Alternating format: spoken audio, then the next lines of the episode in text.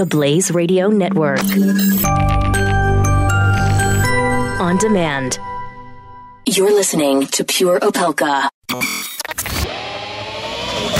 This is Pure Opelka. With Mike Opelka. Only on the Blaze Radio Network. Welcome to Wednesday. It is uh, the Blaze Radio Network, as the announcements have told you. It is Pure Opelka, as they have added, and I am Mike Opelka. I'm so, so thrilled to be here. I know there was a discussion this morning on the Morning Blaze with uh, Doc Thompson, who I think I should finally expose is not a doctor. That is fake news. If Doc Thompson ever tries to convince you that he is a doctor, he is not a doctor. We need to get to the bottom of that. I don't even think he's a PhD. I, on the other hand, I do have the the credentials. I have the right to be called doctor, but I don't force that on anybody the way Doc Thompson and his charade does. I know maybe I'm not supposed to be talking about this. Maybe I should, maybe I shouldn't, because we have important news to get to. But Doc Thompson, not a doctor. Mike Opelka has the credentials, legitimately can be called doctor. Yes, I'm a doctor of divinity from the Universal Life Church in Modesto, California and the founder of the First Church of the Second Chance because I believe every single one of us deserves, say it with me, a second chance. Amen. Now, today on the program, we have some serious stuff to get into, and uh, we have some some some things to debunk, and there's some fake news out there and fake outrage, and we will we will take it all on. I want you to be part of the program today. The phone number, 888-900-3393, 888-900-3393. Going to go in a couple of different directions. Um, uh, I, I want to open up with today's vital question of the day and give you results from yesterday's vital question of the day. We, we talked yesterday early on the show about about whether or not you would let your kids play football, contact tackle football, because the questions surrounding the head injuries that we were seeing in the pros. The numbers of pros who are turning up with head injuries are, are starting to be disturbing, and we're seeing things happen that could make you wonder if it's a good idea to let young ones play, but then there are all kinds of questions about it. We will talk to Dr. Jorge Rodriguez about that later. Dr. Jorge joins us for Wellness Wednesday at the bottom of the hour. But yesterday, the vital question results on the survey 49% of you, almost half of you, say we would let our kids play full contact tackle football. 42% say no, and 9% cannot decide. So it's kind of split. We'll check in with Dr. Jorge to get his his estimation on this. Now, the other question that I want to ask today, because this this show values history and the lessons we can learn from history, so we always kind of look back and see what happened on this day in history. And on this day in 1909, the Lincoln head penny debuted. The penny with President Lincoln's head on it, and it's been it's been uh, made in different mixes of metals in the past. I know during World War II, we uh, we needed the copper, so we stopped making the pennies out of copper in World War II, and um, the, some of those pennies for three years, I believe, were made out of steel. But now, the penny, the penny appears to be a costly venture and when you go anywhere, a lot of places round up. I know if you use the the uh, ride hailing service Lyft, you're allowed to round up, and then at the end of the month or the quarter or the year, Lyft takes the rounded up fares and donates those monies to charity, which I think is a great thing to do. But the penny to me seems to be a waste of time. So uh, I have encountered people who say, no, we have to keep the penny. I have encountered people who say we have to get rid of the penny. Some people think getting rid of the penny is a gateway to getting rid of all currency and making us go all electronic or a chip, something. But where do you stand on it? The, vi- the vital question of the day is it time to eliminate the penny? 51% of you currently say keep the penny, 44% say dump it. 5% of you say we don't know, we, we can't make up our minds. But I'd like to hear from you. 888 900 3393 888 900 3393. That's, that's the uh, line you can get in here and express your opinion. Some of you have already said, what the heck, Mike? You're killing me with this. I suppose you're a fan of eliminating all money and going digital. Susan, that's not what I said. At Healthy Body 65, that's not what I said at all. Danny, Dan Statuti, 70 on Twitter says five pennies make a nickel. Accu- accumulating coins is the first step in learning how to save. Danny says he found $80 last year, mostly pennies in parking lots. Mike Wiley, Johnny Vanes says if you ditch it, all you do is increase prices. Stores will round up the 451 becomes 455. Make it cheaper material and coat it. Hmm. What I love about this audience is you just don't you just don't uh, accept the answer either way. You try to offer solutions or reasons to back up your answers. For example, Danny talking about the lessons to be learned from from counting. I do remember counting change and, and my first little piggy bank or my first little adventure in rolling coins and then bringing them to the bank. But you know, the change counting machines are disappearing from banks. The bank near us took all of all of the change counting machines out because they said it was just too much trouble. And you know, if you if you bring in change, they'll take it in the back where they have the big machine, but the ones in front they they don't use. And those Coinstar machines, I get mad that they're taking between 8 and 10%. That seems a little excessive. But that's the vital question of the day. So go and answer that vital question of the day. A couple of other issues that we have to get to today. This story, this story uh, that popped yesterday about the lawsuit filed by the New York Times the lawsuit against Fox News, saying that Fox News ran a fake story. And they also said that they ran it by the president for approval. They say that Fox consulted with President Trump on what turned out to be um, a bogus story that ultimately was withdrawn. The, the Fox News outlet killed the story and, and said they did.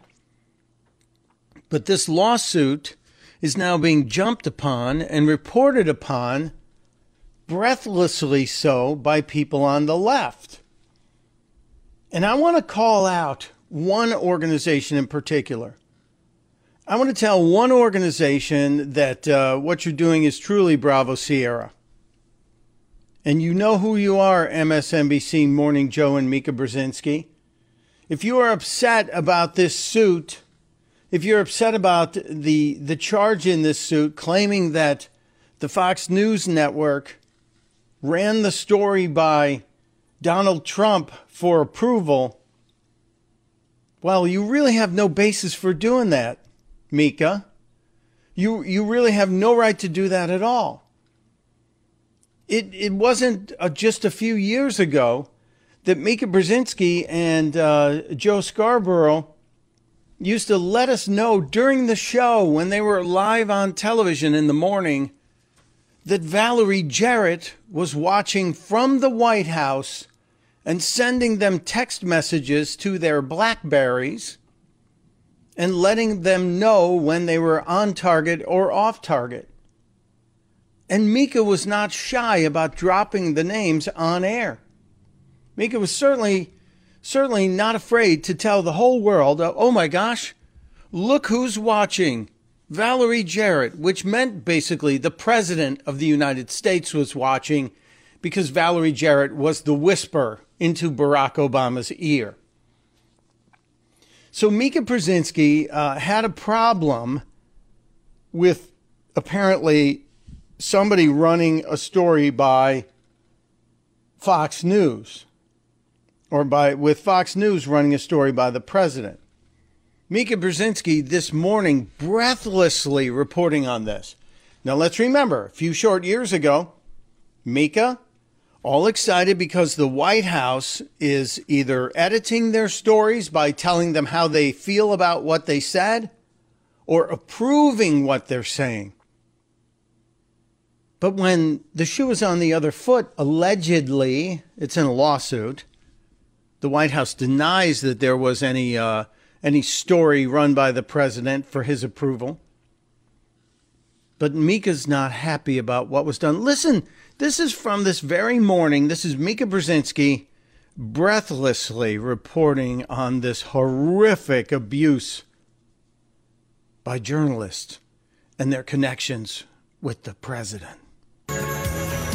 Lawsuit filed in federal court claims a Fox News report about a slain DNC staffer, Seth Rich, was reviewed prior to publication by President Trump and was altered at the White House's request.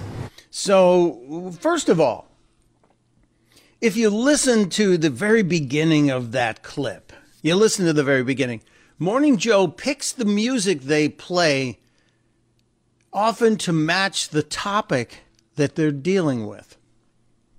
The music being played, this is this is what the advertising community used to call psychological closure or subliminal advertising where your mind will connect the two. That's the psychological closure. Your mind will automatically say, oh my God, they're playing Fleetwood Mac's Little Lies.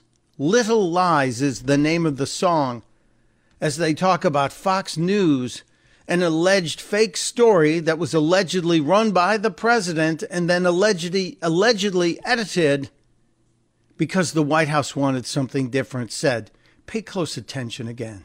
A lawsuit filed in federal court claims a Fox News report about a slain DNC staffer, Seth Rich, was reviewed prior to publication by President Trump and was altered at the White House's request. The lawsuit filed by private investigator Rod Wheeler, who was initially hired on behalf of the Rich family, says his quotes in a May 16th FoxNews.com story were fabricated by Fox News reporter Malia Zimmerman. The story was retracted by Fox a week after it was published for not meeting its standards. The- so here we have a lawsuit which will be dealt with in the courts. It's been denied by the White House. Yesterday, Sarah Huckabee Sanders denied there was any connection, that the president had anything to do with the story, didn't review it. And the speculation by many folks is that by creating this story, by by putting this story out there, this is the speculation, mind you, that the attention on the Russia scandal would be pushed away, right? That would diminish the Russia. Hey, we'd get all the attention over here. But at the core of this is Mika's outrage over a a network allegedly having contact with the president on story content. And I go back to what I told you earlier about Mika being all excited that Valerie Jarrett was watching the show that day and approving what she said. That's not the only time that happened. That's certainly not the only time that happened. As a matter of fact, back in early 2016, when Donald Trump was emerging as the leading Republican candidate during the primaries, Mika and Joe often gave uh, a lot of time to Donald Trump. He had unfettered access. He would call up whenever he wanted. They would blow off commercials just to keep talking to the guy who was the leading candidate. They did not have a problem with Donald Trump at all based on everything we saw. But guess what? They were helping Donald Trump too. They were openly admitting to helping Donald Trump. And and I have proof, and I'll play it for you next on Pure Opelka. You're listening to Pure Opelka with Mike Opelka on the Blaze Radio Network.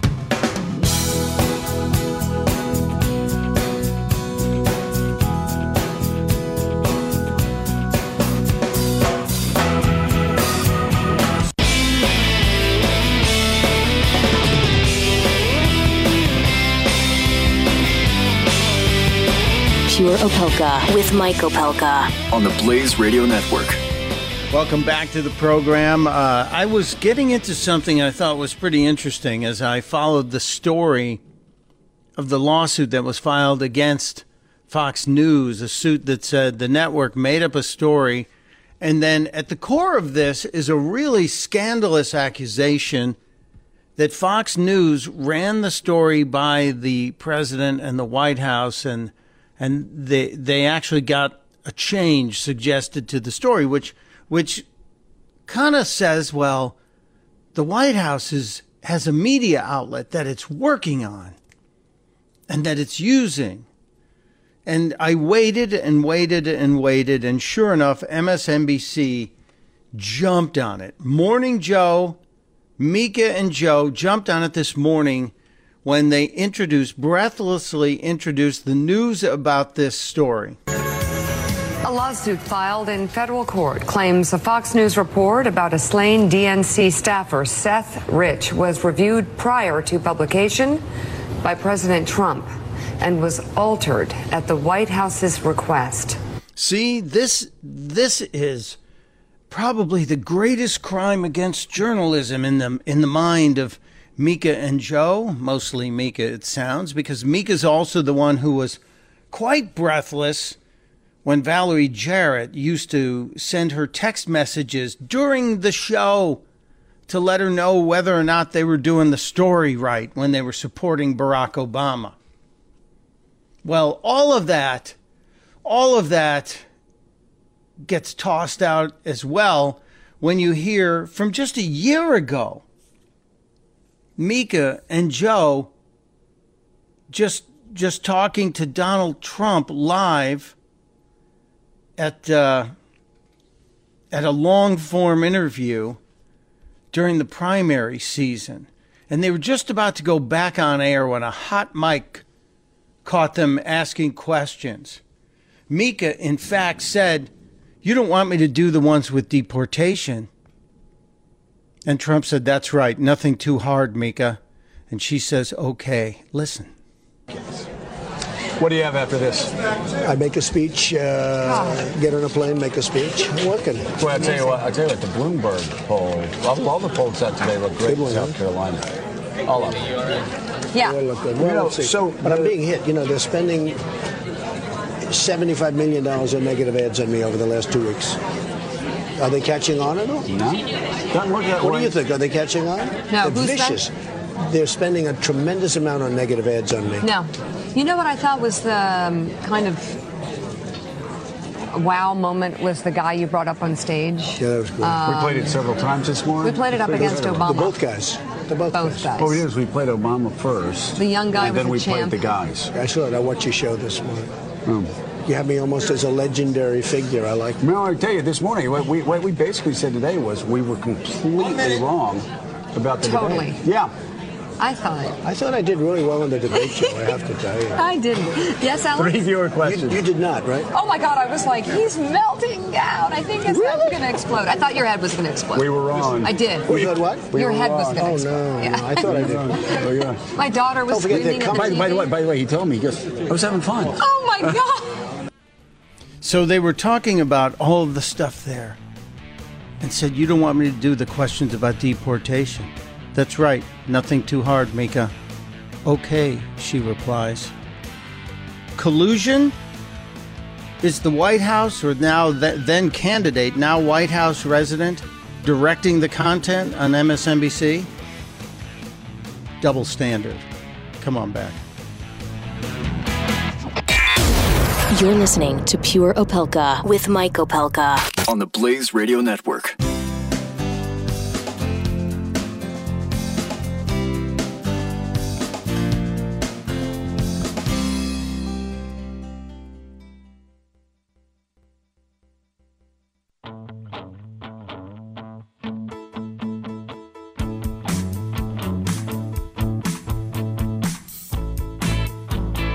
Pure Opelka with Mike Opelka. Welcome back to Pure Opelka. It is a Wellness Wednesday. We're waiting to try and get Dr. Jorge on the phone. He must be, sometimes he gets busy in the office. He actually calls us during office hours. So if it's a particularly busy week, every now and then they can't drag him out of a treatment room to be on the radio with us. Somebody needs his help. So I'm going to duck back into real quickly the uh, story I was talking about before, exposing the fact that Mika Brzezinski and Joe Scarborough, just about a year and a half ago, were doing exactly what they're shocked about in terms of the claim of this lawsuit. This lawsuit claiming that Fox News was actually taking direction from the president on a story. Well, th- this was Mika and Joe getting direction from then leading candidate Donald Trump on how they how they should be handling the interview, and this was caught on a hot mic. Person. Oh, do you don't want me to do um, the ones with the um, um, deportation? We really have to and get to some pay for the questions. wall? That's right. Nothing, nothing too hard, Mika. Okay. Where is it, Ken? Look at that. Nothing too hard, Mika. Okay. You don't want me to do the ones with deportation. Nothing too hard, Mika. Okay. Dutiful servant, Mika Brzezinski. It's amazing. It is amazing that this this story is not on the front page of every conservative outlet saying, "Hold on a second. Look, if Fox did what they did, and they obviously had a problem with the story because they retracted it. But if they did what they did, and if the White House was involved, there needs to be notice on that. But we also can't have indignation by members of the left leaning press when they did it with, with Obama and they did it with then candidate Trump. It's disingenuous, it's dishonest. And it, it, it is exactly the kind of thing that this lawsuit from the New York Times is talking about. So amazing, amazing. Uh, we'll we'll hold on to see if we get um, if we get uh, Dr. Jorge here. I'm going to have to move through a couple other stories. Dallas is working hard to get the doctor, so we will see. And I'll follow this Fox story. Um, again, the White House denied there was any connection. The White House denied there was any time that they ever ever had Donald Trump reviewing and correcting Fox stories. That that's just look, Fox may be in the tank for Trump in a big way. We've seen a whole lot of stories and a whole lot of comments from some anchors on Fox who are uh, blatantly supporting Donald Trump. But, you know, so so were Mika and Joe. And they did the same thing when President Obama was in. And I don't know if you heard that thunderclap, but I'm just hoping we stay on the air here because we are having a raging thunderstorm move through move through the uh, woods of Delaware today. It's pretty crazy. Um, a little distressed that we don't have Dr. Jorge here to talk about all of the things we wanted to talk about. He said he was dying to talk about the Queen's drinking last night. Last night, he and I were exchanging notes about what we were going to do, and he was very excited to deal with the Queen's drinking, and said he had some sort of uh, some sort of very exciting uh, joke that he wanted to tell. I have no idea what the hell it is, but we shall see. We shall see. Uh, the the stock market has good news for us today. Stock market in uh, fine form. We're in record territory, and the president was uh, taking taking the bow on that, talking about the economy yesterday. market has reached an all-time high today. Unemployment just hit a 16-year low. How you doing? So Donald Trump taking the bow as he should for uh, all the good stuff that's happening in the economy because you know what? Uh, he's going to get the blame. You should always take the credit because the blame is never far behind. The president continued sharing some of the economic news. Job killing regulation. These folks know that very well. and pursuing bold tax cuts so that our companies can thrive, compete, and grow. We would love to see bold tax cuts, sir. I just don't know if you can get Congress to move, and that's where the problem is. The jobs are coming pouring back, factories are coming pouring back into our country. Yeah, well, we need to keep sure keep keep having more jobs coming back into the country. The Foxconn deal that you announced uh, last week was critical and a very important piece of the pie. You don't hear it too much from the media, but I think the media is going to actually be forced to cover it pretty soon. They're going to have no choice. So the unemployment numbers, if there's an improvement, if we see an increase in pay, I think you will see the media have to get behind it, but we're waiting to see. Now, the president also was talking about uh, having more income in the hands of the people by tightening up, tightening up the uh, the access to visas, tightening up on immigration. So that's kind of key, as he put it, to making sure that people who come here are not competing with Americans for key jobs. They found out that a lot of those a lot of those folks who were coming in on those visas weren't coming in under skilled labor positions, which uh, usually that's what those HB1 visas were for. And a lot of those uh, medium skilled people or sort of semi professional people were actually competing with Americans in a big way and effectively suppressing salaries, which is that's that's an unfortunate thing. And this is the, the president made this merit based legal immigration bill endorsement announcement just before we started the show today. It is uh, ultimately for a better America, and Senator Cotton and Senator Perdue, two Republicans from uh, from Arizona and Georgia, were side by side with him. So I think this is a good step. You know, we, we certainly have a, a very long way to go on immigration. We have a hell of a long way to go on immigration but we uh, we took a baby step today. I'm I'm hoping. Uh, Dallas, I don't know if you can hear me because I can't hear you guys. Uh, at least you're not talking to me now. And uh, pardon me for pulling back the curtain, folks. No Dr. Jorge. All right, that's the message I got. Well, we will carry on, and he may join us a slight bit later. There's a story I wanted to point to you on the Blaze from uh, my friend Dave Urbanski a guy that's been writing for the Blaze for quite a while. I think he's in his sixth year, fifth or sixth year. Dave wrote a story yesterday that I think relates to some of the government involvement and pressure into college life and work life. And uh, this one deals with Title IX. And this is a star athlete who said she felt harassed and threatened by the college after she insisted that her boyfriend did not abuse her. This is one of the crazier stories I've seen. This is a, a, USC student who's a star player on the school's tennis team. Star player. She said she felt, quote, misled, harassed, threatened, and discriminated against by the Title IX officer after she insisted that her boyfriend, who happens to be a football player, did not abuse her following an accusation from a third party. Zoe Katz is a, a senior, 22 years old, big time college tennis player, nationally ranked. And uh, her boyfriend is the kicker for USC, Matt Boermeester. And somebody said uh, that that Boermeester, they had witnessed Boermeester abusing her. Well, it turns out that according to according to Zoe Katz, this was, you know, they were roughhousing and there was no abuse, assault, anything else.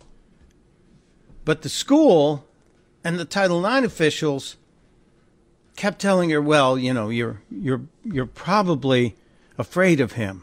You must be afraid of him. And she had these repeated questioning periods that she called interrogations. They told her she was a a battered woman. They stereotyped her, said she must must feel demeaned and absurdly profiled. She said uh, the domestic violence that she understands is terrible, but it doesn't apply to to her or to the relationship with her boyfriend. They've been together over a year. The uh, gentleman involved has not been arrested or charged with a crime. He kicked the game winning field goal at, at last year's or this January's Rose Bowl he was suspended from school, barred from campus, and from meeting with any trainers or teammates. He has not been arrested. This is the allegation from a third party. This is again what happens when the rule of law gets suspended. When you go onto a college campus and suddenly it seems as if there is no constitution, that these college administrators and these these offices like this Title IX office suddenly have control over everyone and the individual rights of the person protected in the Constitution have no meaning on this campus. Ms. Katz said that this was a false investigation. The alleged victim has come forward and says it's a false allegation. She says she's afraid of the Title IX office. I'm sure I would be too. These are people who, who wield such power that they're going to they're going to threaten the the career, the college career of a of an all-star athlete. She put out a statement that said the USC I know and really love up, upholds values like family, trust, and excellence. Facts and fairness are supposed to govern Title IX, not agendas, intimidation, and falsehoods. I am so sad that a rogue group like the Title IX office can bring down this amazing school. On behalf of all Trojans, I have to speak up, but more importantly, I'm speaking up for myself and for Matt. I will not permit anyone to portray me as a victim. I am not. Nor will I stand by silently and watch a good person like Matt be railroaded by a rigged system. She goes on to finish saying, Matt Boermeester did nothing improper against me. I would not stand for it, nor will I stand for watching him be maligned and lied about. I implore the USC community to stand together and stop this from happening to Matt or anyone else. Now, here's the the interesting closing statement. A USC spokesperson says the university has concluded its investigation and that Boermeester is no longer enrolled at the at USC. The school followed up saying they stand by its investigation and accounts provided by multiple witnesses. As previously stated, student disciplinary records are confidential. If students involved waive their confidentiality rights, the university will offer a detailed response. Therefore, the two students whose lives were most affected can waive their rights and allow the reports out, but the people who made the allegations will more likely stay confidential, meaning the full story will never be told. College campuses have become the sanctuary cities in the education world, but in the worst way. They're sanctuaries to progressives, radical progressives who will have their way no matter what. These two victims at USC are proof of that. Read the story, pay attention, and we'll get to the second chapter in this college question today when we talk about affirmative action a little bit later. Right now, we got to take a break. We'll be right back. I'm Pure Opelka. You're listening to Pure Opelka on the Blaze Radio Network.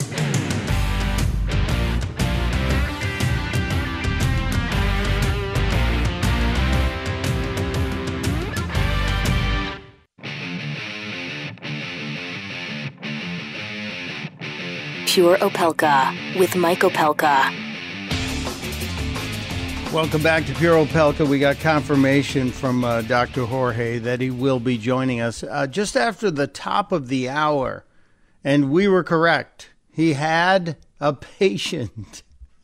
he was dealing with a patient. So uh, I can always say, yes, save a life, please. Save a life, Dr. Jorge. Uh, we we have uh, some very interesting things to share with you coming up, including one that made me laugh and laugh and laugh. Uh, if you have a dog that wants your attention and is constantly bringing up uh, a squeaky toy and squeaking it on you, I don't know if you've seen the video of the dog honking the horn in the parking lot while the owner is apparently inside the store It's one of one of my favorite bits of uh, video bouncing around the internet today. It is the the dog is sitting in the driver's seat and just repeatedly honking the horn on the car. Just will not give up, won't stop honking the horn, and somebody recorded it, put it on the uh, on their Facebook account. That's what it sounded like.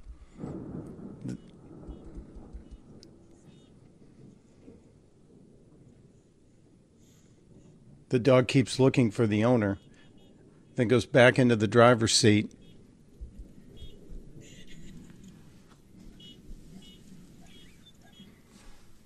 Anybody who's had a dog with a squeaky toy that wants your attention when you're trying to watch television knows what I'm talking about. Good for you. The dog's name? Diamond. Getting impatient for the people inside the store in Grove City, Ohio. We love you, Diamond. Keep it up. Mike Opelka stepping aside. When we come back, Dr. Jorge and a slightly delayed Wellness Wednesday, but nonetheless important. Come on back after the news.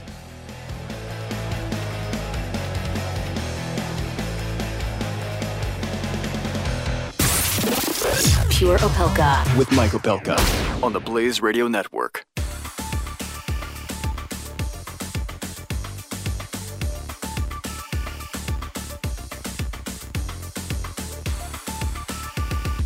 The Blaze Radio Network. On demand. You're listening to Pure Opelka This is Pure Opelka, with Mike Opelka. Only on the Blaze Radio Network. Welcome back to Pure Opelka. It is a uh, Wellness Wednesday here at Pure Opelka. Just a little bit delayed. We'll get to Dr. Jorge in just a second. I am watching as as uh, the Dow Jones touched the 2000 22,000 mark just a few minutes ago, pulled back. You know, some people took some profits. It's still in positive territory today, the Dow Jones. And uh, I'm just reminded of Vanity Fair editor and MSNBC contributor Kurt Eichenwald and his statement from September 26th of last year when Kurt Eichenwald wrote on his Twitter account In preparation for a completely unpredictable Trump presidency, I sold all stocks in my kids' education accounts today. I urge you to do the same. Mr. Eichenwald, I wonder how your kids feel. Now, I'm not saying that uh, that I have complete and utter confidence in the high levels of the stock market. I'm just saying that kind of knee jerk reaction on either side is rarely a good idea. Rarely. You know, what goes up will eventually slide back a little bit. They're called market corrections. But currently, the market's doing all right under Trump. And a lot of people are making, making a lot of money. It's just the Eichenwald kids might be going to state schools instead of to uh, private college. I, I'm just throwing that out there. Wednesdays, we like to call Wellness Wednesdays because we get our friend Dr. Jorge Rodriguez on the phone. DrJorge.com is where you go if you want to keep up with his exploits and keep it real. Uh, I've known Dr. Jorge now for uh, over a decade. Respected his work. He's not just an he's not just a doctor. He he plays one on TV sometimes too, and uh, he's he's also putting his own beliefs out there, trying to make sure if he tells us to be healthy and cut something out of our diets or exercise portion control, he's trying to do it himself. So I, I appreciate Dr. Jorge for doing just what he's always done and keeping it real. And um, he was helping somebody. That's why we didn't have him at his usual time. So I'm happy you're here now, sir. You got a couple minutes Thank for us. Doc? I do. I do. I'm totally yours. So, Okay, good, good. I, Thanks for having me on. Always, always a pleasure. And and if you guys need to know more, as I said, go to drjorge.com. Doctor, yesterday I spent a little bit of time talking about the Queen of England, who at 91 years old consumes four cocktails a day. I know. I think that's incredible. I mean, I read up on it. She she actually consumes three cocktails before one o'clock, right? Some gin and Dubonnet. Uh, she then has wine with lunch, and then she ends up with a dry martini before one, and then she at night she has a glass of champagne, as one should do, right? Before going Yes, to bed. of course. So, well, it's they, they say that th- this level of consumption qualifies for, uh, I guess, heavy drinking, not necessarily binge drinking, but heavy drinking status. Yeah, I, I would say so. Um, I would say so. Having four drinks a day, I mean, that's heavy drinking. Um, you know, what's what's interesting is, I mean, I know I think a lot of people, and and maybe you were implying this, that that might correlate, you know, with the fact that she's 91 and has lived, you know, that long. Uh, from what I was reading, she has a lot of other peculiar habits. You know, when it comes to her diet, she insists on having a slice of a certain chocolate biscuit cake every day. You know, they make the cake. She'll have a slice of it every day until it's gone. You know, they bring the cake with her when she goes to Scotland or wherever. Uh, she has a little bit of chocolate at night. So, but that that is a large amount but, of drinking. But you know, there are studies that show that up to a couple of glasses, uh, for example, red wine a day, are good for your heart. Um, uh, but if you ask me, um, if this is something that contributes to her longevity, the fact that she drinks this much, I, I think it's more about the fact that she's the Queen of England and really doesn't have a lot to worry about, you know, in the daily stresses of life. That may contribute more to her longevity, you know, than than to her drinking. But Wait a minute. it is a large amount. What about heavy the head that wears the crown, Doc? You know, isn't there pressure Well, for, it- or, or do we go with the Mel Brooks assessment? It's good to be the king. it's always good to be the king, you know. And if that were a true monarchy, right, where she's the one, you know, that had to, you know, put the laws down and you know all that, then then then there would be more pressure. But really, the English monarchy, they're basically a figurehead. Parliament, you know, is the one that that rules. You know, they they come over to the Queen every once in a while and they curtsy and you know, and and I first of all, I love for some reason the monarchy, but come on, they really are not under a lot of stress. They go to public events, you know, they represent uh, the United Kingdom. Um, but when someone moves your cake around as you need it, seriously, your life is not that awful. That that's just my take on it. Well, uh, you know, I hadn't thought about the lack of stress thing, and that is always a contributing factor in the breakdown of people's physical uh, makeup, and, and stress does a, a lot of bad things to us. Yeah. So I guess you're Yeah. right. But if you watch The Crown, that series on uh, was it Netflix loved it. or yeah, I of loved them- it. hmm Yeah, it wasn't an easy gig in the 50s and 60s for the Queen. It was kind of tough. No, it, was. And then again, she was in her 20s when she became queen. It was during World War II, um, you know, and of course she had Winston Churchill there to, to help her, you know, to, to teach her. But, you know, there, there are many things. There's, you know, genetics, uh, you know, she probably has the best health care, you know, that, that money can buy. So, so there are a lot of factors. I don't begrudge anybody having a couple of drinks, um, you know, a day. Maybe she naps after she gets drunk at one o'clock. I don't know. I mean, there are studies that show that taking a two-hour nap every day also, you know, um, helps your longevity. So a lot of the older, more established cultures, you know, like the Hispanic culture, the Latin culture, the Italians, the Greeks, they all take naps, and it's been shown that that definitely helps you live longer. You know, to sort of recharge and then get back to it. Well, Elizabeth certainly is a, a good example of long life at 91. And, and maybe, I don't Yeah. think she gets drunk. I think she just gets a little buzzed. And like maybe you said, she takes that afternoon siesta. Uh, I, I, I had I had some friends in Dallas when I lived there, and one guy was uh, English, and he had a, one of those English sense of humor. And his joke was that the Queen Mother and the Queen, right back when the Queen Mother was alive, were having lunch, and the Queen says, "Oh, I'll have another glass of you know wine," and the Queen Mother says, "Lilibet, do you think you should? After all, you have to reign all afternoon.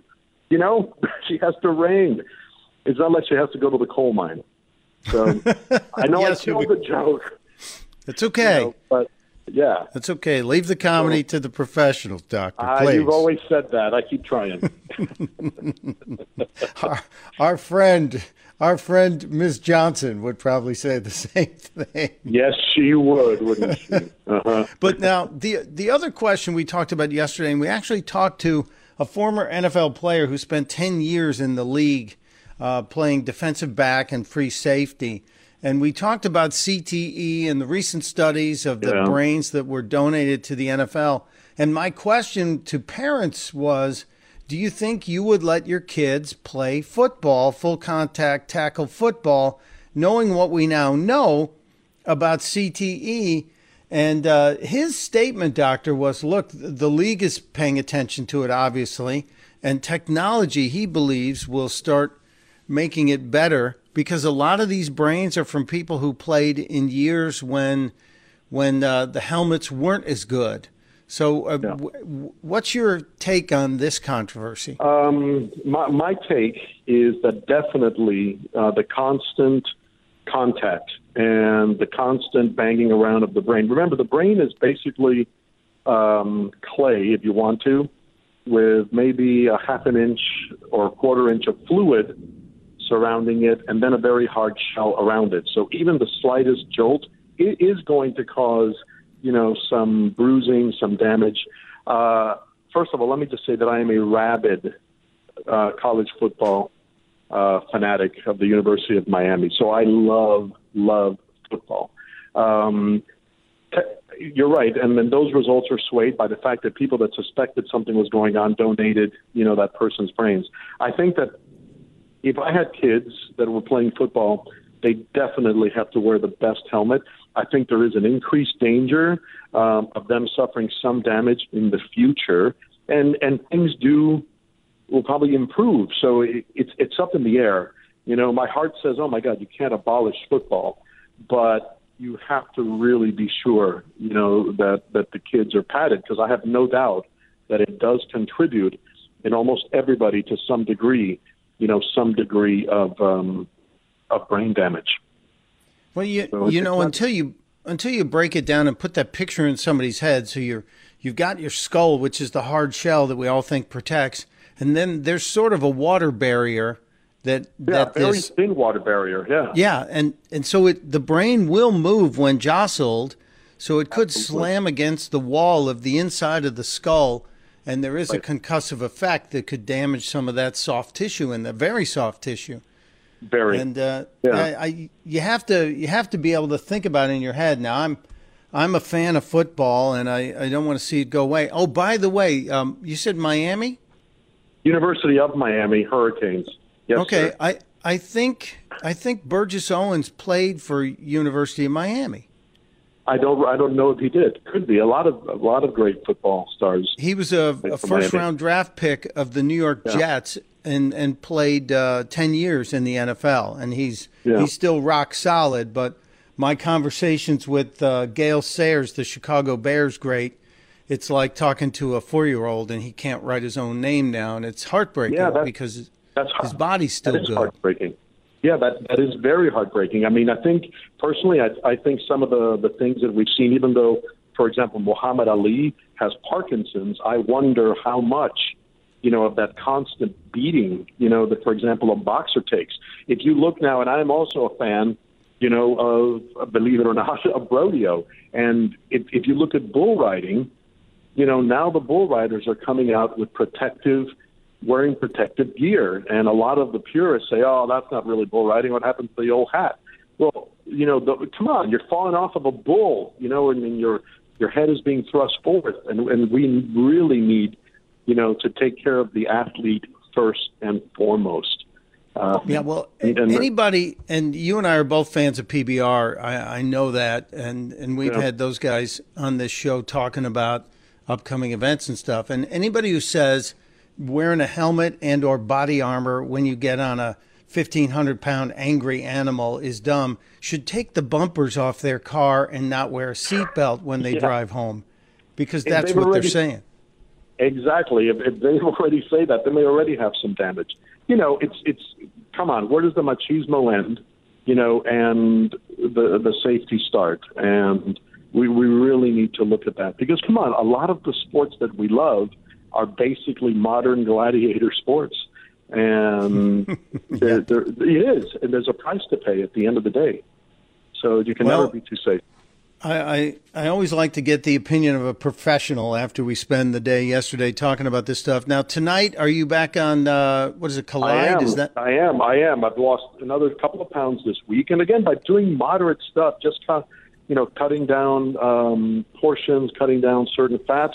I'm really moved by all the mail, you know, the email and the tweets that we're getting. People telling their stories. There have been people that have lost hundreds of pounds, and, and I think that's very motivating. Yes, today I'm going live to the Orange County Fair, where I'm going to be surrounded by fried Oreos, right, fried butter, and it's all about talking about how in that environment, even then, you can make wise choices, what you should do. And I have a, a great guest star today. Her name is Barbara Venezia, who had a she's sort of like the Lucy, the I Love Lucy of nutrition, kind of a, a smart dingy gal.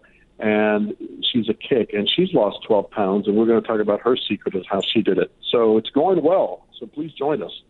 Well, good. Join Dr. Jorge tonight. I think it's 5.30 Eastern, 8.30 on the West Coast on Collide.com. no, the, the other way around. 8:30 on the East Coast, 5:30 on the West Coast Oh. on Collide.com. Yep. Oh, okay, good. 8.30 East Coast, 5.30 West Coast, Collide.com. And uh, I, I, I don't know how you refuse the funnel cakes. The, you know, that's one serving, doctor. It's not meant to be cut up and split apart. Please. Well, you know, come on. You know, moderation and everything. Maybe you can get a taste, but it's a slippery slope. It's like having a taste of heroin. You know. so Well, thank you, my friend. Uh, Dr. Jorge at drjorge.com. Wellness Wednesdays with our friend. It's all about common sense and uh, being responsible and taking control of your own health. We'll talk again next week, sir. Thank you. I'd love it. All right. Have a good week, everybody. Take care. We'll be right back. Pure Opelka with Mike Opelka on the Blaze Radio Network.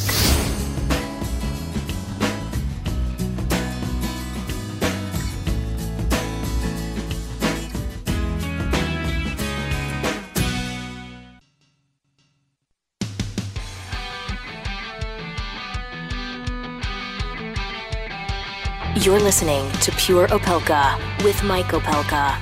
Part of the next generation of talk radio on the Blaze Radio Network. Welcome back to Pure Opelka. Just uh, before we got started today, I did what I do every day. I have a little lunch before the show, and unlike the Queen, I do not have a cocktail. Sipping a big cup of uh, water at the moment. And then I take my Relief Factor. I've been taking Relief Factor since April 7th of this year. And it was because I had pain in my knees, my back, my neck, my hips. And I was told that this uh, high quality fish oil combined with essential nutrients would help. Physicians made Relief Factor, and they, they used wild caught fish oil and, and pure botanicals. And I will tell you, it's helped reduce the inflammation in my knees and my hips and my back to the point where I'm, I'm back doing a lot of the things I was doing before. I'm not running marathons, but I'm out taking longer walks and actually doing short runs and I'm real happy about it. So is Patricia from Michigan, who called us to explain her success with Relief Factor. At one time, I was in constant pain in my knees and hips. I'm 72 years old and thought that's what happens when you get old. I heard about Relief Factor on the radio shows. To my surprise and relief, it took away my hurt. I can get out of bed easier in the morning, and even damp and rainy days don't bother me as much. I started out taking three doses per day, but now only take two. Thank you, Relief Factor, for letting me know about this wonderful product. Well, you know, I started taking three a day too, and, and I'm still taking three. And on days when I overdo it, I can take an extra, and everything's fine. Check out the three week quick start pack. Three weeks, 95 cents a day is what it works out to. It's 19.95, less than a cup of coffee a day. Go to relieffactor.com or call them 800 500 8384. 800 500 8384. Oh, we have a lot to get to today. I know, I know. It's it's uh, we've we've had uh, this story about how MSNBC got caught got caught telling telling fibs or at least salivating over the lawsuit filed against Trump when they've been doing the same thing, and uh, we we had uh, the proof. Uh, I I was going to jump all over the story earlier about the um, dog anti-vaxxers, and then I know Glenn covered it a bit this morning, but it's too good not to cover. So when we get back, we will get into that story to show you the science deniers, and then um, I have to get, I have to really get into this story about a uh, New Jersey security guard who did something quite unusual on his first day at the office, and it makes you wonder about the people who hired him. So uh, we we've got a bunch to get. Additional information that I was going to try and get into Dr. Jorge. Maybe I'll get it next week, but uh, surprisingly enough, if you like meat, beer, butter, salt, egg yolks, and coffee, there may be some really good news for you. If you're a person whose diet consists of red meat, beer, butter, egg yolks, coffee, and salt, I might have some really good news for you. Come on back after the break. I'll share.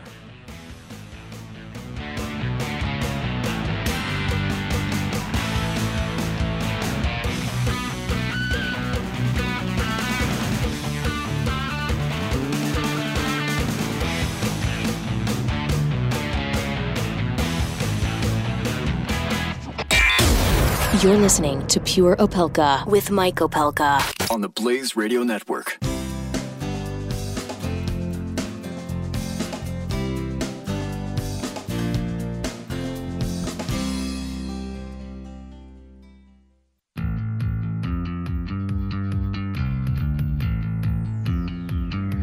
You're listening to Pure Opelka with Mike Opelka on the Blaze Radio Network. Welcome back to Pure Opelka. It is uh, the the midway point of the show, halftime, and um, I will tell you the the vital question of the day is getting some interesting responses as we brought up the fact that the penny, the Lincoln head penny, was released on this day in 1909, and I incorrectly did the math I think I said it was 118 years ago. That's a little wrong. It's 108 years ago. So thank you, Vast and Unpaid Resource Department, for correcting my math. Every now and then you miss one, but you guys are there to back me up. And uh, I, I appreciate it. But currently, 51% of you say keep the penny. And anybody who says keep the penny, I say, are you a capitalist? Are you a capitalist? If the penny costs us money, why are we keeping it? And a lot of you have good reasons. 44% of you say dump the penny. 5% of you say you, you can't really figure it out. But uh, some of you had some really good answers to this, and I appreciate you. Especially those who said, look, uh, if you ditch it, Mike Wiley said this, if you ditch it, all you do is increase prices and the stores will round up and 4 451 becomes 455. Mike suggested we find a way to make a cheaper penny. Which wouldn't that be interesting if we could find a way to make a cheaper penny? I saw something at uh, Freedom Fest that I thought was very interesting. It was a company that found a way to create fractional gold. Fractional gold. In other words, you don't have to buy a, a solid gold ounce and carry it around with you, and that's worth, you know, whatever it is, thirteen, fourteen hundred bucks. Because how are you going to use it if it has to be money? But they found a way to melt gold and spray it into a a thickness of about about a human hair, and it comes in in sizes of like oversized bills and you could put anything on it. I, I posted some pictures after Freedom Fest, but I, I should put. I'll post some more. But it's interesting because the weight is still important. It's a tenth of a gram, which means it's about four or five bucks at current value. So instead of carrying around ounces of gold, which you how would you use them in transactions? You could carry around uh, like a wallet full of these four or five dollar bills, and market conditions would would set the value. They had tenth of an ounce uh, or tenth of a gram, a quarter of a gram, and some uh, thicker ones that would be worth more. It's a fascinating take on it. And uh, I promised you this story. I'll get to this story on on nutrition. I I want to get to the uh, affirmative action story, and we'll get to that at the bottom of the next hour.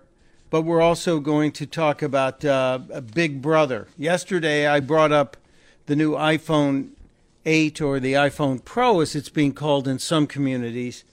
And one of the things I'm worried about is the fact that your phone will be looking at you more so than it ever has instead of having the fingerprint recognition on the phone, Apple is talking about putting a facial recognition into the phone so it will identify you that way. And I kind of got a creepy big brother feeling out of it. So I'm I'm wondering if if that's part of uh, the next package that we should be worried about. And we're going to talk to an expert and an author on that, somebody who knows a little bit about Big Brother. But as we just hung up with Dr. Jorge, I didn't even get to ask him a question on this, but I do know where he stands on one thing. It's been over 10 years that uh, I've been talking to Dr. Jorge about health issues and about how we are smarter in our health and our medicine. And he is a proponent of conventional medicine, but he's also a proponent of trying not to have a whole bunch of medicine in your system trying to manage yourself and eat right and eat better so you don't need medications. And I appreciate that. And we were talking about cholesterol and all the cholesterol drugs that are out there because I think I think that that drug Crestor had just hit the market when we first met. And we were talking about people with high cholesterol. And I said, it's because we're so dependent on eggs, isn't it? And he said, no. No, as a matter of fact, I would tell people to eat eggs. And uh, I said, You mean egg whites? Like, no. He said, Eat them all, eat the whole thing. He described eggs as one of nature's perfect foods. And now new studies are showing that um, he's right. In fact, egg yolks, long feared to be clogging people's arteries, are now showing to have some positive benefits. It's it's now, according to the studies that have just been released by Karen Ansel, a New York based registered dietitian and author of Healing Superfoods for Anti Aging. That sounds good, doesn't it? Healing, healing superfoods for anti aging. She said, We now know it's saturated fat, not cholesterol, that raises levels of cholesterol in your blood. And an egg yolk contains about 1.6 grams of saturated fat a mere tenth of what most people safely consume in a day. And those egg yolks also have vitamins D and B12 in them. So go ahead, go ahead, have a couple of boiled eggs, have a couple of fried eggs.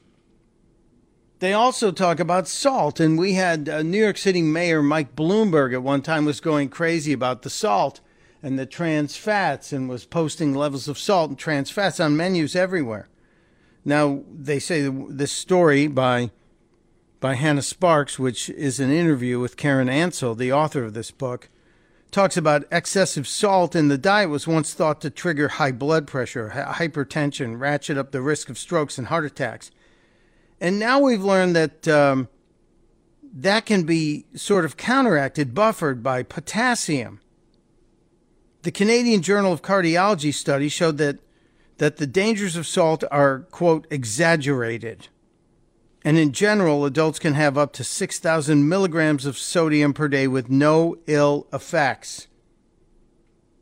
Now, a bunch of us eat 3,600 milligrams every day. So that means you have plenty of room. Put a little salt on the popcorn. Live a little bit. Now, what about red meat? I'm a proponent of of red meat in moderation. Now, the latest study out of Purdue University, and they studied more than two dozen clinical studies, And they found you can eat up to three three ounce servings a week of red meat, and it doesn't affect the short term cardiovascular disease risk factors. You know, high blood pressure, bad cholesterol. And meat has protein and niacin, and it, and it can be part of a healthy diet. Just don't do what the president does. They tell you one of the one of the dumber things you can do to meat is is cook it to well done to over grill it, for example, because blackened meat has dangerous compounds. But the same book, this same book by Karen Ansel, maybe we'll get her on, Healing Superfoods for Anti-Aging. Beer. Beer. That's right, you heard correct. They have emerging evidence that suggests an occasional pint of beer is not so bad for you. As a matter of fact, they found out, especially beer with a lot of hops in it, surprisingly high in silicon, a key contributor to bone strength. And in a six year study that another university did at Penn State, found that uh, people who drank beer lightly to moderately retained higher levels of heart healthy cholesterol over time than teetotalers did. Although women are advised to cap their intake at one beer per day. Men, you, you can have the second one. So, beer, beef, egg yolks. What's what else? What's left? Butter? Ho ho, ho what's this? Butter. Butter will never be a health food, they say, but experts say it's not a bad way to dress up your vegetables. They are now calling this a neutral food. Neither evil, with no discernible link to strokes, heart disease, or diabetes, but no better for you than margarine, which often has harmful trans fats. See, I'm, I'm a cook with butter guy. Butter, beef, beer, eggs, salt, the only thing that's on here that I don't usually, I, I haven't had a cup of it in 30 years is coffee because I'm a tea drinker. But now they have shown through another study people who drink up to, are you ready? Six cups a day are less likely than coffee skippers to die of coronary artery disease. Six people that drink up to six cups of coffee a day, I don't know if I'm ready for that kind of a caffeinated person in my life. I don't know if I'm ready for that kind of a person coming down the hall. Hi, you want to go for lunch? I've already had my coffee today. Yes, you've already had six cups. I think you've had enough. But all the time, all these people are talking about their quinoa and their kale and their steamed vegetables, which I do like steamed broccoli with butter. Now, steak, beer, butter, eggs, salt, and even whole dairy. Everything in moderation, but literally everything. We can all get off the gluten free unless it's doctor ordered, vegetarian unless you have some kind of a complex, and enjoy life. Have a good meal. And then meet me back here after the break. We'll be right back. You're listening to Pure Opelka with Mike Opelka on the Blaze Radio Network.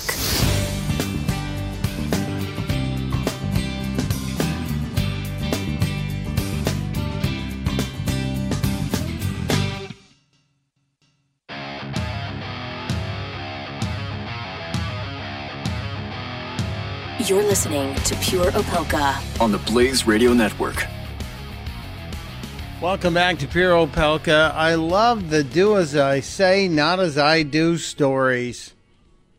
That's it's just wonderful. The day after the day after CNN had its Al Gore infomercial, Al Gore's climate change infomercial for his next movie. I please Academy, please people in Hollywood, don't give him another Oscar. I think, fortunately, enough of us are saying, all right, we're tired of this. Enough of the, yeah, we're done.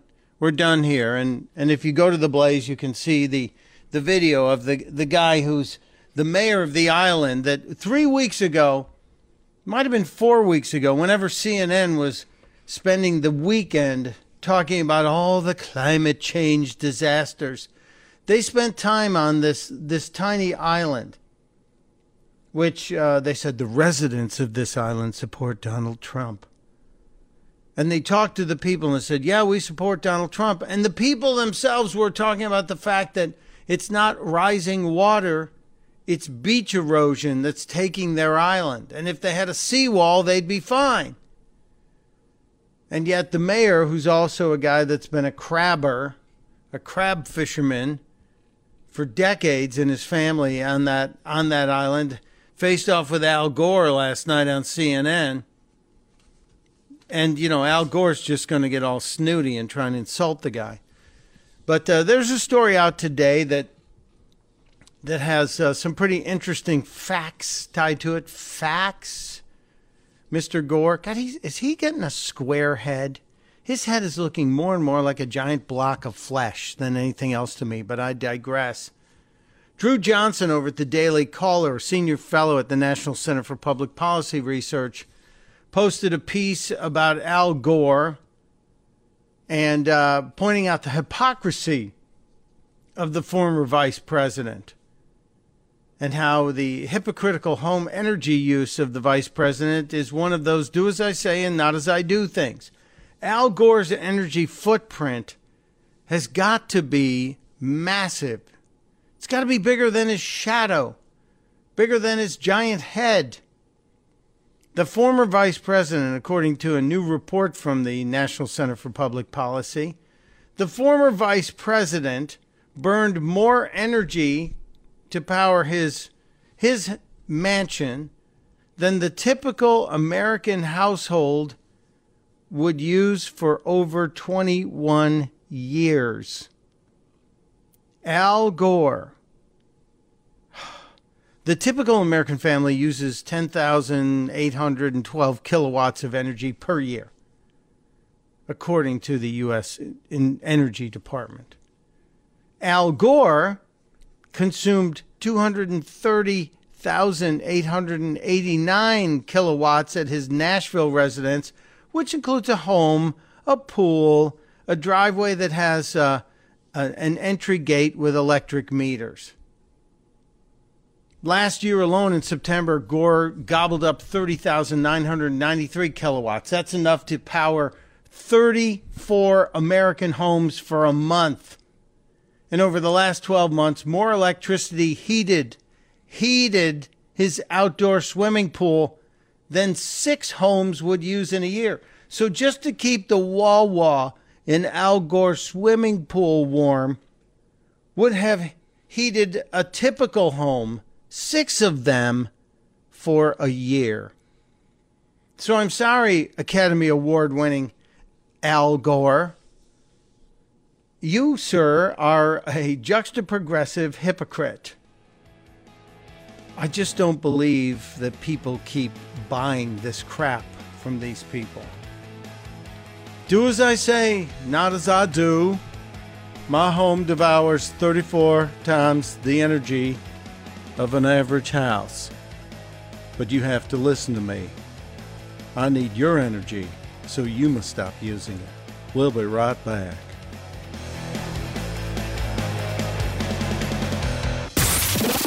Pure Opelka. With Mike Opelka on the Blaze Radio Network.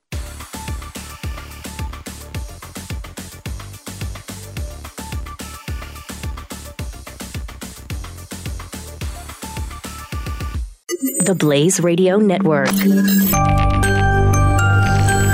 On demand. You're listening to Pure Opelka. This is Pure Opelka. With Mike Opelka only on the Blaze Radio Network.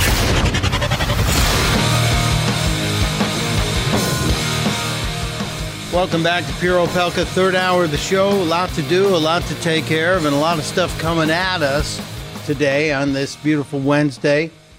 If you missed Dr. Jorge and Wellness Wednesday, if you missed my explanation of the hypocrisy of the liberal media as they salivate over the suit the Times filed against Fox and, and claims the president was approving stories on Fox. If you missed the the juxtaprogressivism, the hypocrisy I exposed out of MSNBC, you have to download the show and listen to the first two hours. It's just that simple.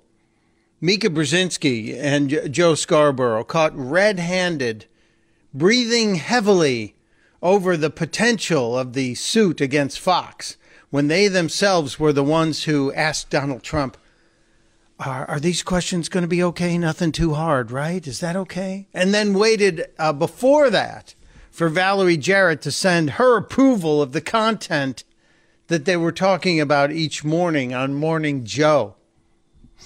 So, high and mighty folks over in the liberal media, your Schadenfreude is also going to betray you just a little bit. Uh, there's also a vital question of the day that's posted. Today's the anniversary, the birthday, the first time we saw the copper Lincoln head penny in 1909. And I say it's time to get rid of the damn penny. It's a, um, it's a money waster. It's a loser. And I think it's time for us to move on just get rid of the penny and, and we'll, we'll get over it, I'm sure. But you can take the poll. It's on Twitter at StuntBrain. Also joining us right now, uh, yesterday we talked about the iPhone 8 and the fact that the iPhone 8 is probably going to have facial recognition software on it. And I, I don't think it's going to be optional. I think it's going to be there and, and be checking out your face. And then that's going to be available everywhere all the time. And I think somebody who is probably as creeped out about it or ang- as angry about it as I am is joining us uh, right now on the phone. Uh, author Frank Miniter is with us. Frank has a new book out called Kill Big Brother. I, I want to get to your book, Frank, but first of all, I got to welcome you to the show, sir. Happy to have you here. Yeah, thanks for having me here. Well, uh, you know, Frank, I want to talk about the new book, obviously, but we we also have to talk about some of your previous books, especially since the the running of the bulls has just finished in Pamplona, Spain, and uh, you went off on this this uh, pursuit of what makes a man a man and all about manliness, and you went on this this expedition, if you will, to chase down Hemingway's route. Uh, you're still in one piece, I take it. How did that come out?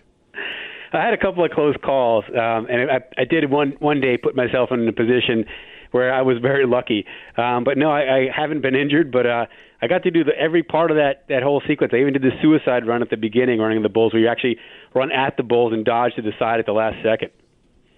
Well, uh, you're a braver man than I. And um, are you a married man? I sure am, and I have a young child, so it's it's doubly stupid. But uh, you know, as men, we have to push ourselves and test ourselves. We don't go out and do real things. If we just sit there on video games or even just reading books and, and learning intellectually, that's not going to get us there. As men, we have to go out and physically push ourselves in order to break wall break through walls within ourselves to grow up into who we really want to be. Thank you. I'm glad you said that because I'm having the same conversation, but Frank had that book. It was out last fall. It's called This Will Make a Man of You One Man's Search for Hemingway and Manhood in a Changing World. It's out there, and uh, it's very enjoyable following following Hemingway's path. But uh, I salute you for that. It's a it's a, a, very interesting quest, and I'm glad you turned it into something that also was profitable. I hope. I, I assume it was. no, it, it sure was. And and why can't we be both? I mean, why why do we just have to be intellectual these days? I think a guy like like Hemingway should be able to sit in a Paris cafe and feel at home, and sit in a, a safari tent in, in Africa with lions roaring outside and and feel good about it. I think that's the both sides of man, being that courageous hero we all really want to be, but we just don't see today with all these snowflakes. You're absolutely right, Frank. You're 100% right. Now, uh, I want to get into the the new book. I haven't seen it yet, but I, I was reading the summary of it, and I this is I, I jumped to get you in because yesterday we talked about the iPhone 8, and the iPhone 8 is going to be based solely. The identifier is not going to be on, from what we're hearing, on the fingerprint, but on facial recognition. And I started getting a little creeped out by this. I started getting a little nervous about it. And have you heard anything about this one? Yeah, that's the talk. Um, and, it, and it is kind of creepy to think we're going to have to go into this world where facial recognition is a part of our lives. But you can't stop technology. It already is. What we have to do is control how this stuff is used and where it goes legislatively, which is totally what we need to do. You can't stop technology any, any more than the NSA can, can stop the, the dark part of the web. They'd have to shut down the whole internet to do that. Um, so you're not going to stop it. Um, but what scares me about this is the FBI already has a database that has half of the American adults in it. They're, they've been going to states. 18 states have already given them photos from their Department of Motor uh, Vehicle bureaus, um, and they've used passport photos and other photos to create this big database. It isn't of criminals, but just of the American populace. And they've done this without government oversight, without reporting this as they legally were supposed to.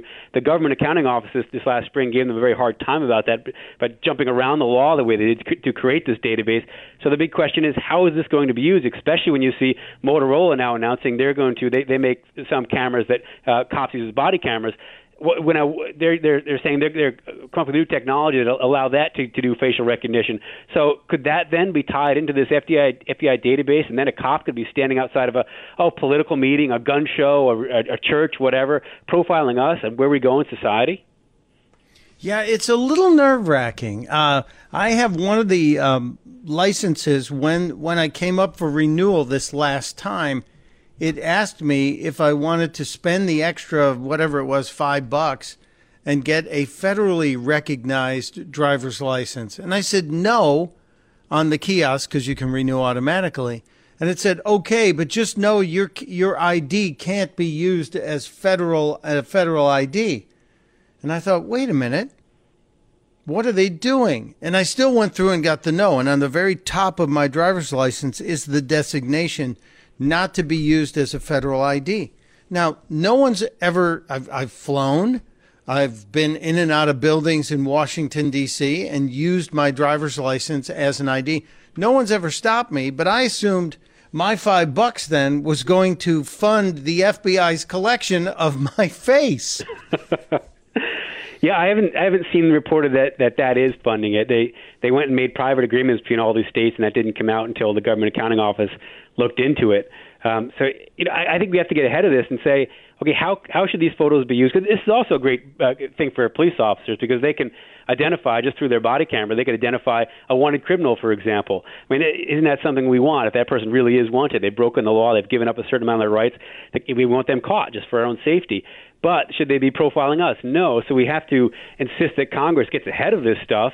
Uh, we have to understand it to, to, in order to tell Congress to get there, uh, which is really drove me to write Kill Big Brother. I think we're falling behind the times, giving into these false premises that technology by its very nature kills privacy, which it does not do. It also protects privacy. We just have to insist that it actually protects privacy. Yeah, it's uh, you. You sound like you have uh, have a little bit of Rand Paul's thinking in you. I I, I appreciate I Rand. Uh, yeah. I, I love Rand Paul standing up for the Fourth Amendment to let us be secure in our papers and and let us be safe from government constant monitoring. And it it just it sounds like a kindred spirit has been found here. So I'm I'm very happy to make your acquaintance, Frank. We're talking to Frank Miniter about his his new book, and we've been talking seriously about uh, government intervention into our lives and data collection and facial recognition collection. But the book is a novel. This is not actually a, a textbook. This is a, a, bit of fiction, correct? It is. You know, I started it as nonfiction. I've always been a nonfiction writer. But as I, as, I spoke to NSA spooks and hackers and computer forensic experts, they all wanted to be on background. It's just the nature of those kind of guys. I ended up in all these encrypted conversations with these interesting people, kind of strange people sometimes, but interesting people. But they just they all wanted to be in background, and I couldn't write an honest nonfiction book with all the sources being anonymous. You know, it just it sort of was you know the antithesis what I was trying to do. So I thought let me make make this fiction. Let me use what's really going on now, make it contemporary, and show people what's really all the laws in it, everything talked about is real. But let me put a fictional character and a composite character in there to show where we are now and where we're going, so that people know how to keep their freedom in this digital age. Well, so entertaining and also a little bit of a how-to, a DIY on our, our own individual protections. Uh, what, what are what are the basics we can do, Frank, to to to kind of build a, a wall around our information digitally? Well, personally, there, there are lots of things we can do. There, there are apps now. I mean, I, I use Signal uh, that you can use and then encrypt all your messages, your phone calls, your texts. Um, automatically who you're talking to, um, as long as they have the app as well. And there are other popular apps, and that's actually the one Edward Snowden actually is supposed to use. Um, but there are others, and this, all this emerging technology now that's designed to make it more private and to help us. Um, I also use a, a VPN when, I, when I'm speaking to sources and things, a, a virtual privacy network, which isn't that hard to set up, that then cloaks my activity online, does does things it, again, it isn't that difficult, and these products are getting better and easier to use. So much so, nothing scares the intelligence agencies more than an iPhone they can't crack or an encryption they don't have a backdoor into. You know, these the technology is taking off to such an extent. I think people are falling behind. They're thinking, I can't do anything. I just have to give them all my privacy. That's actually not true. There's great technical technological ways for you to, uh, to protect your own privacy.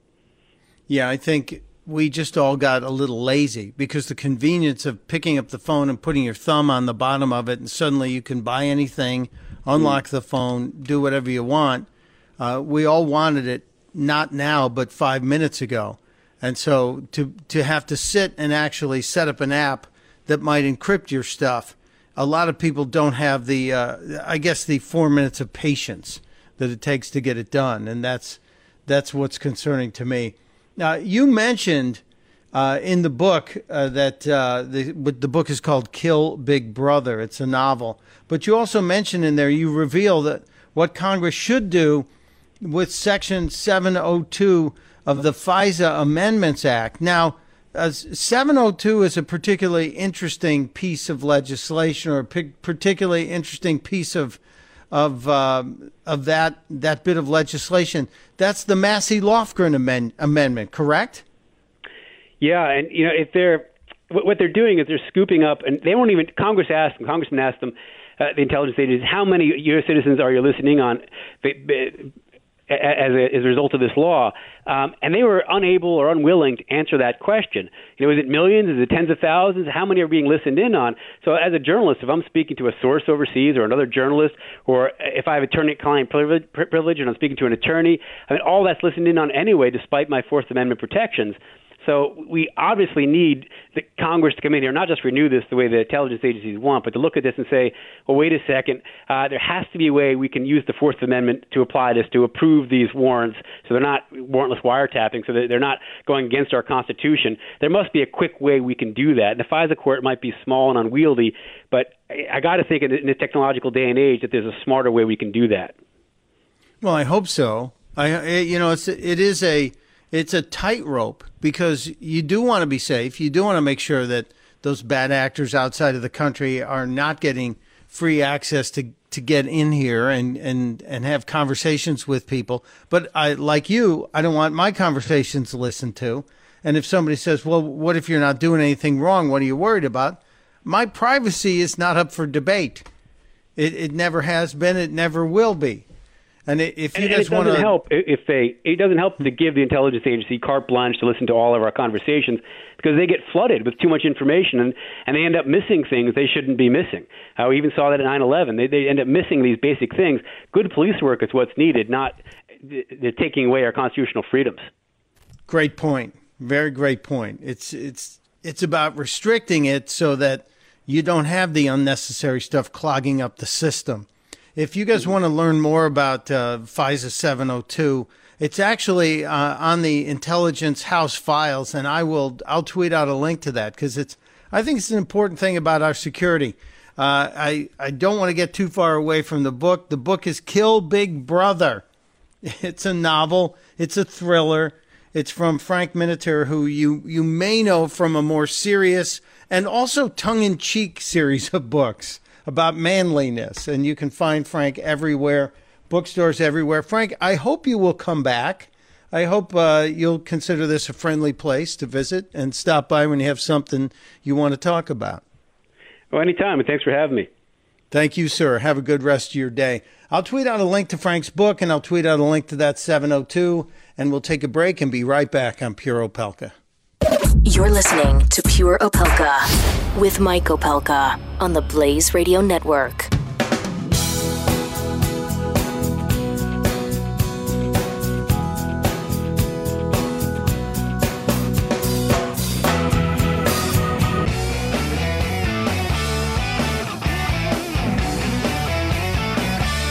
Pure Opelka with Mike Opelka on the Blaze Radio Network.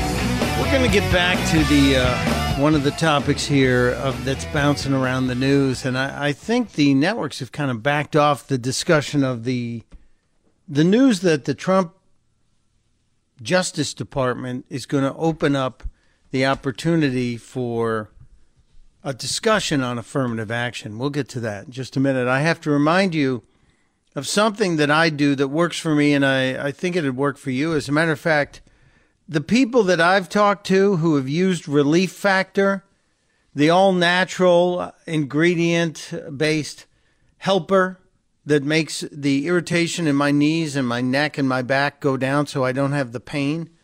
And it's, uh, it's, it's changed my life. I haven't taken a painkiller or any kind of source in months. That's my story. It's worked for so many people. As a matter of fact, people who buy Relief Factor, people who get the three week quick start pack, which is nineteen ninety five, eighty percent of them buy it again. 80%. So that means it must be working for that 80%. And it's so easy. It comes in these little handy packets with the the naturally harvested fish oil and the other natural ingredients. The um, all of I, I, I want to name them individually, but but I can't. These are essential nutrients that are there, and they built by doctors to help reduce the inflammation which causes the pain. If you want to try it yourself, you can go to relieffactor.com. You can also pick up the phone and call them at triple I'm uh, no not triple eight. The phone number to speak to one of the people at Relief Factor is 800 500 8384 800 500 8384 I got a, a significant portion of my life back because I can now spend time outdoors walking on the golf course I'm up and down the stairs and I don't have the pain. You can get yours back too. Just uh, it works for so many people. Relief Factor. ReliefFactor.com or call them at 800 500 8384. I was mentioning a, a, a, couple of stories. Like I said, we're going to get to the uh, the story about about the affirmative action and what the Trump administration is planning on doing. But um, there's a a firm in in um, New Jersey that's doing it wrong. A guy who was just starting as a security guard for an armored car service, as a matter of fact, fired on his first day. Fired on his first day because 19 year old Larry Brooks thought the free samples amounted to uh, $100,000. He allegedly stole $100,000 in cash on day one of his job with an armored car company. He was caught on surveillance video systems. You're 19. Your whole life you've been inundated with technology and a culture that has eyes on you from birth and and to to everywhere you went. You don't know they're going to have video cameras on a on an armored truck holding money. He was caught thanks to those videos. Security officers and local police were able to recover a bunch of the cash, $85,900, which means Larry might have had a little party. He's been charged with second degree theft and released on his own recognizance. But I'm sure the people from the armored truck company are going to be doing a little update on their vetting process of their new employees. Day one, you steal a hundred grand, you're doing it wrong, sir. Not that day two would have been any better, but what were you thinking, Larry? We'll be right back.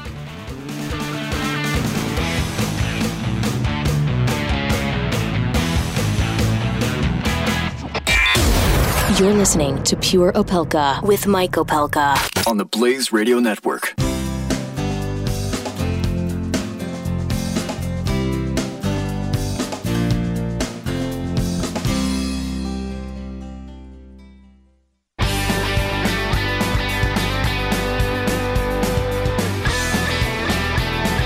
You're listening to Pure Opelka with Mike Opelka on the Blaze Radio Network. Welcome back to Pure Opelka. A lot going on today. Uh, just I, I, enjoyed our conversation with Frank Miniter. I, I, thought that was fascinating. Interesting to see a guy like him go from writing uh, nonfiction to fiction and trying to use the non the fiction to teach us lessons in the nonfiction world. Fascinating. There are a couple of stories I want to get to before we jump into the discussion over affirmative action, which I think is going to be an ongoing discussion. There's some some crazy news out there. Out of uh, Murfreesboro, Tennessee, the honeymoon ended before it began.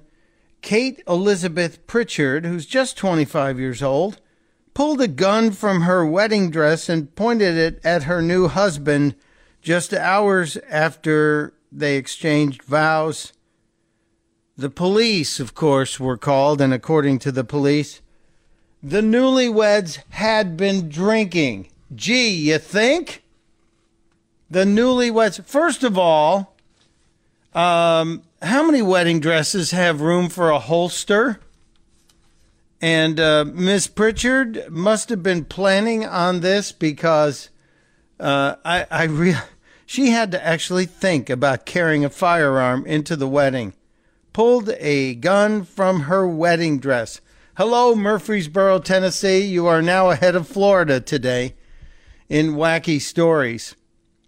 Also ahead of Florida today, Pelham, New Hampshire, where cops had to help a guy out of a car. He crashed his car. It was a fiery crash and uh, the tires were exploding because of the fire. Cops showed up, and 53 year old Michael Hines didn't want to get out of the car. He said, I can handle it. I can handle it. He said, I'm a mechanic. I got this. The officers pulled him out anyway.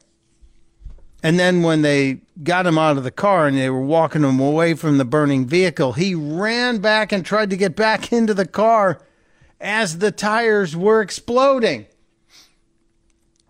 Police thought there might be something suspicious here and searched. And gee, you wonder why Michael was running back to the car, trying to get back inside. Uh, he was charged with possession of cocaine as well as being under the influence when he was driving. Also, a a, a new thing available on 2018 Ford Mustangs, a new option you can order the good neighbor mode. I, I've never seen the good neighbor mode on any other car, but this this good neighbor mode is something that came about after an executive at the Ford Motor Company said one of his neighbors called the police on him because he was revving the V8 engine of his Ford Mustang and it was too loud.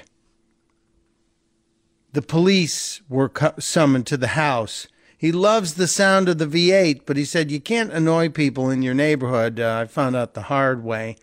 So he had the engineers at Ford actually develop a button you can push, the good neighbor mode button, which actually limits the exhaust noise. Kind of an interesting idea. I wonder if that was part of a negotiated settlement in whatever legal action was taken. Very interesting. Very, very interesting. And uh, it's a visual, but I'm sure by now most of you have seen the um, the cow with the face that looks like Gene Simmons' face when he's in makeup for Kiss. This is out of Kerrville, Texas. Kerrville, not too far outside of San Antonio, northwest of San Antonio. I've been to Kerrville. Beautiful part of the state. Well, there's a newborn calf that has black and white markings on his face. And if you've seen the pictures, it's undeniable. It does look like the cow should be owned by Kiss. The people who own the cow have named it Genie in honor of Gene Simmons, who is actually tweeting it himself. So I, will tw- if you haven't seen it by now, I'd be surprised, but I will tweet a picture of Jeannie, the cow, who looks like Gene Simmons from Kiss. Let's just hope uh, it's not as idiotic as Gene Simmons from Kiss. Now, the, a lot of folks are, are sparking interesting conversations, debate today debating the, the Trump administration and this rumor that the Department of Justice is, is going to reopen cases and make available cases involving affirmative action.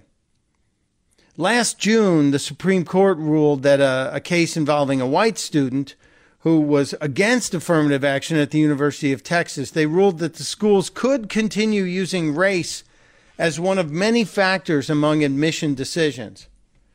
And I grew up in the 60s and the 70s when America was still trying to wrap its head around its racist past and trying to heal and move forward.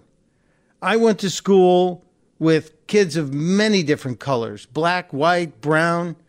There were Asians, there were African Americans, there were kids who said they were just black, they didn't want to be called African American. There are kids from all over. I didn't experience, I don't think, any affirmative action issues when I went to school, but then you started hearing that there were quotas. And the universities put in quotas to try and make sure that African American students, black students, brown students were not disadvantaged. And then when schools realized, or when students realized it was a numbers thing, you started seeing Asian students wanting to say, well, we need to represent this number of population of every school because we represent this population of, of people in the country. I, I'm one of those people who believes that the minute we elected Barack Obama, that affirmative action is done. Now, does that mean there aren't places where there still exists a need to try and help folks who've been disadvantaged in early parts of their lives and may not have had the same advantages in education? I think we should look at it. But overall, I am totally against affirmative action.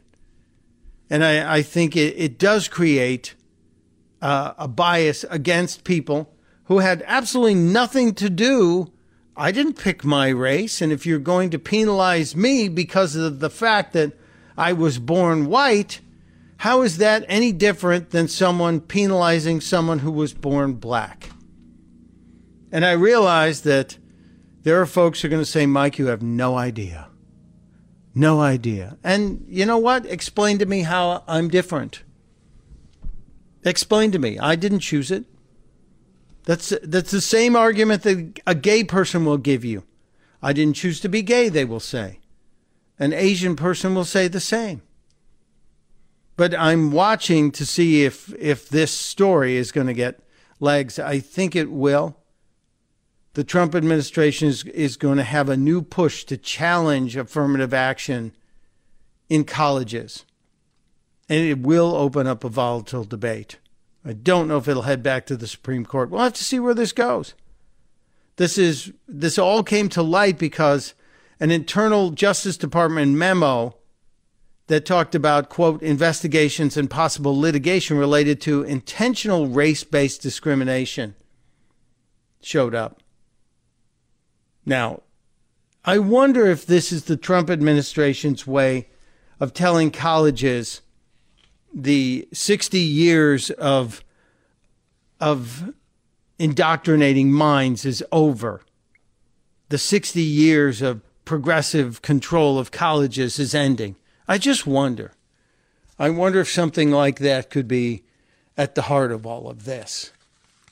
Watch this space. Affirmative action is going to be a topic in, for days to come. And we may have a, a vital question on it in the future and a couple of guests who we tried to get on today, but it was a last minute thing, so they weren't able to get here. We'll see. Stay tuned.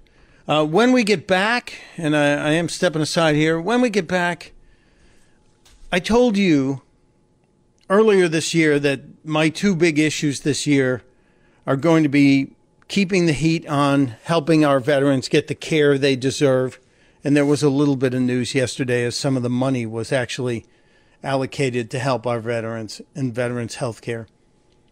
Not enough money, but some of the money. And um, the opioid crisis. And I want to talk about both of those because On Monday, we talked about the mayor of Nashville and the fact that her 22 year old son died of an overdose. Well, there's another famous name who experienced a loss over the weekend. And yeah, I just want to keep the heat on the fact that we have to be moving forward and pressing on the opioid crisis in this country. Uh, this one, this one, I, I, it hit close to home because it's somebody I really respect, and I feel badly for he and his family. I'll explain next on Pure Opelka. You're listening to Pure Opelka on the Blaze Radio Network.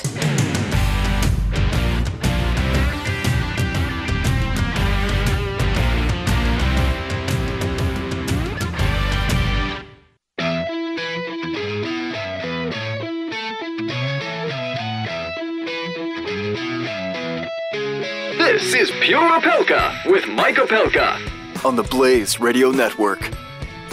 David Feherty, golf announcer, a guy I've watched for years, and uh, he became an American citizen. And last year they asked him on the Fourth of July, "Was that the proudest moment of your life?"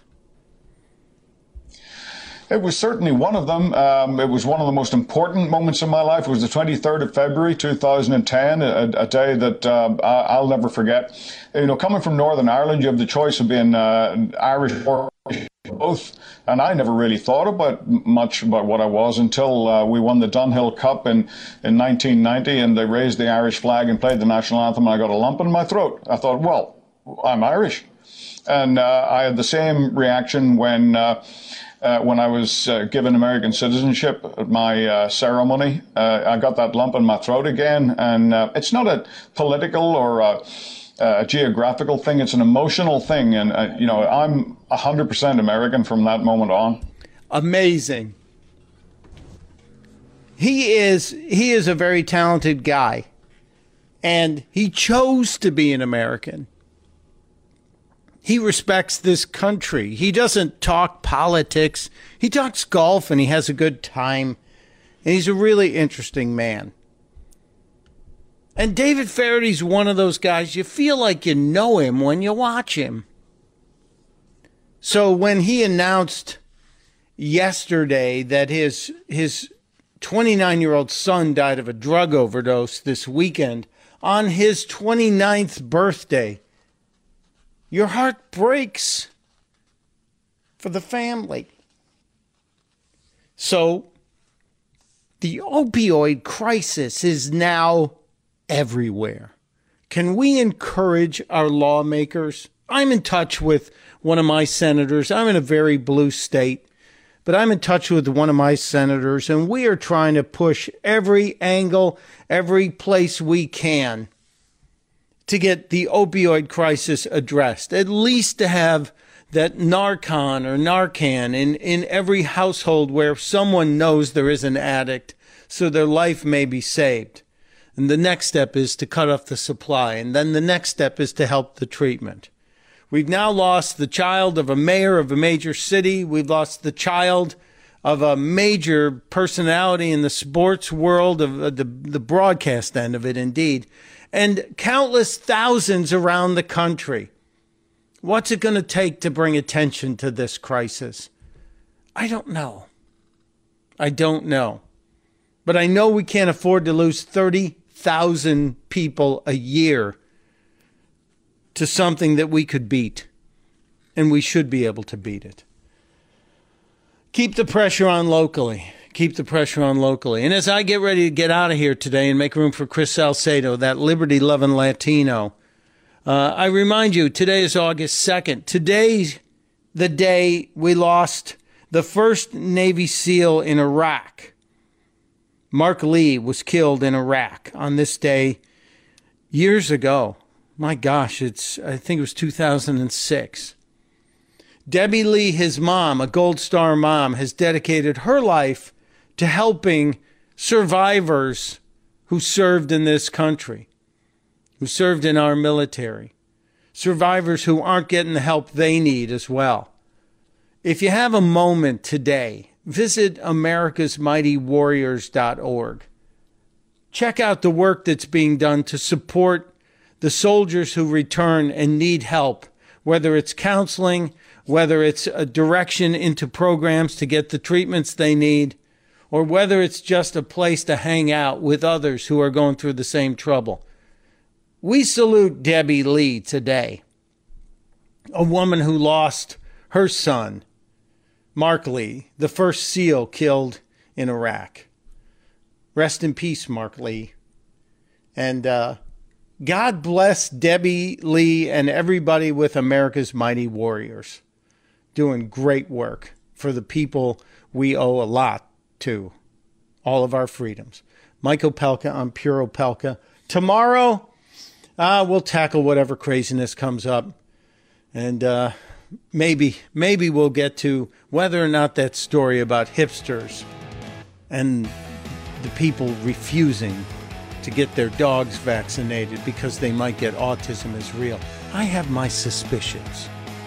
It's a funny story nonetheless, but I have my suspicions. Testudo, my friends. Testudo.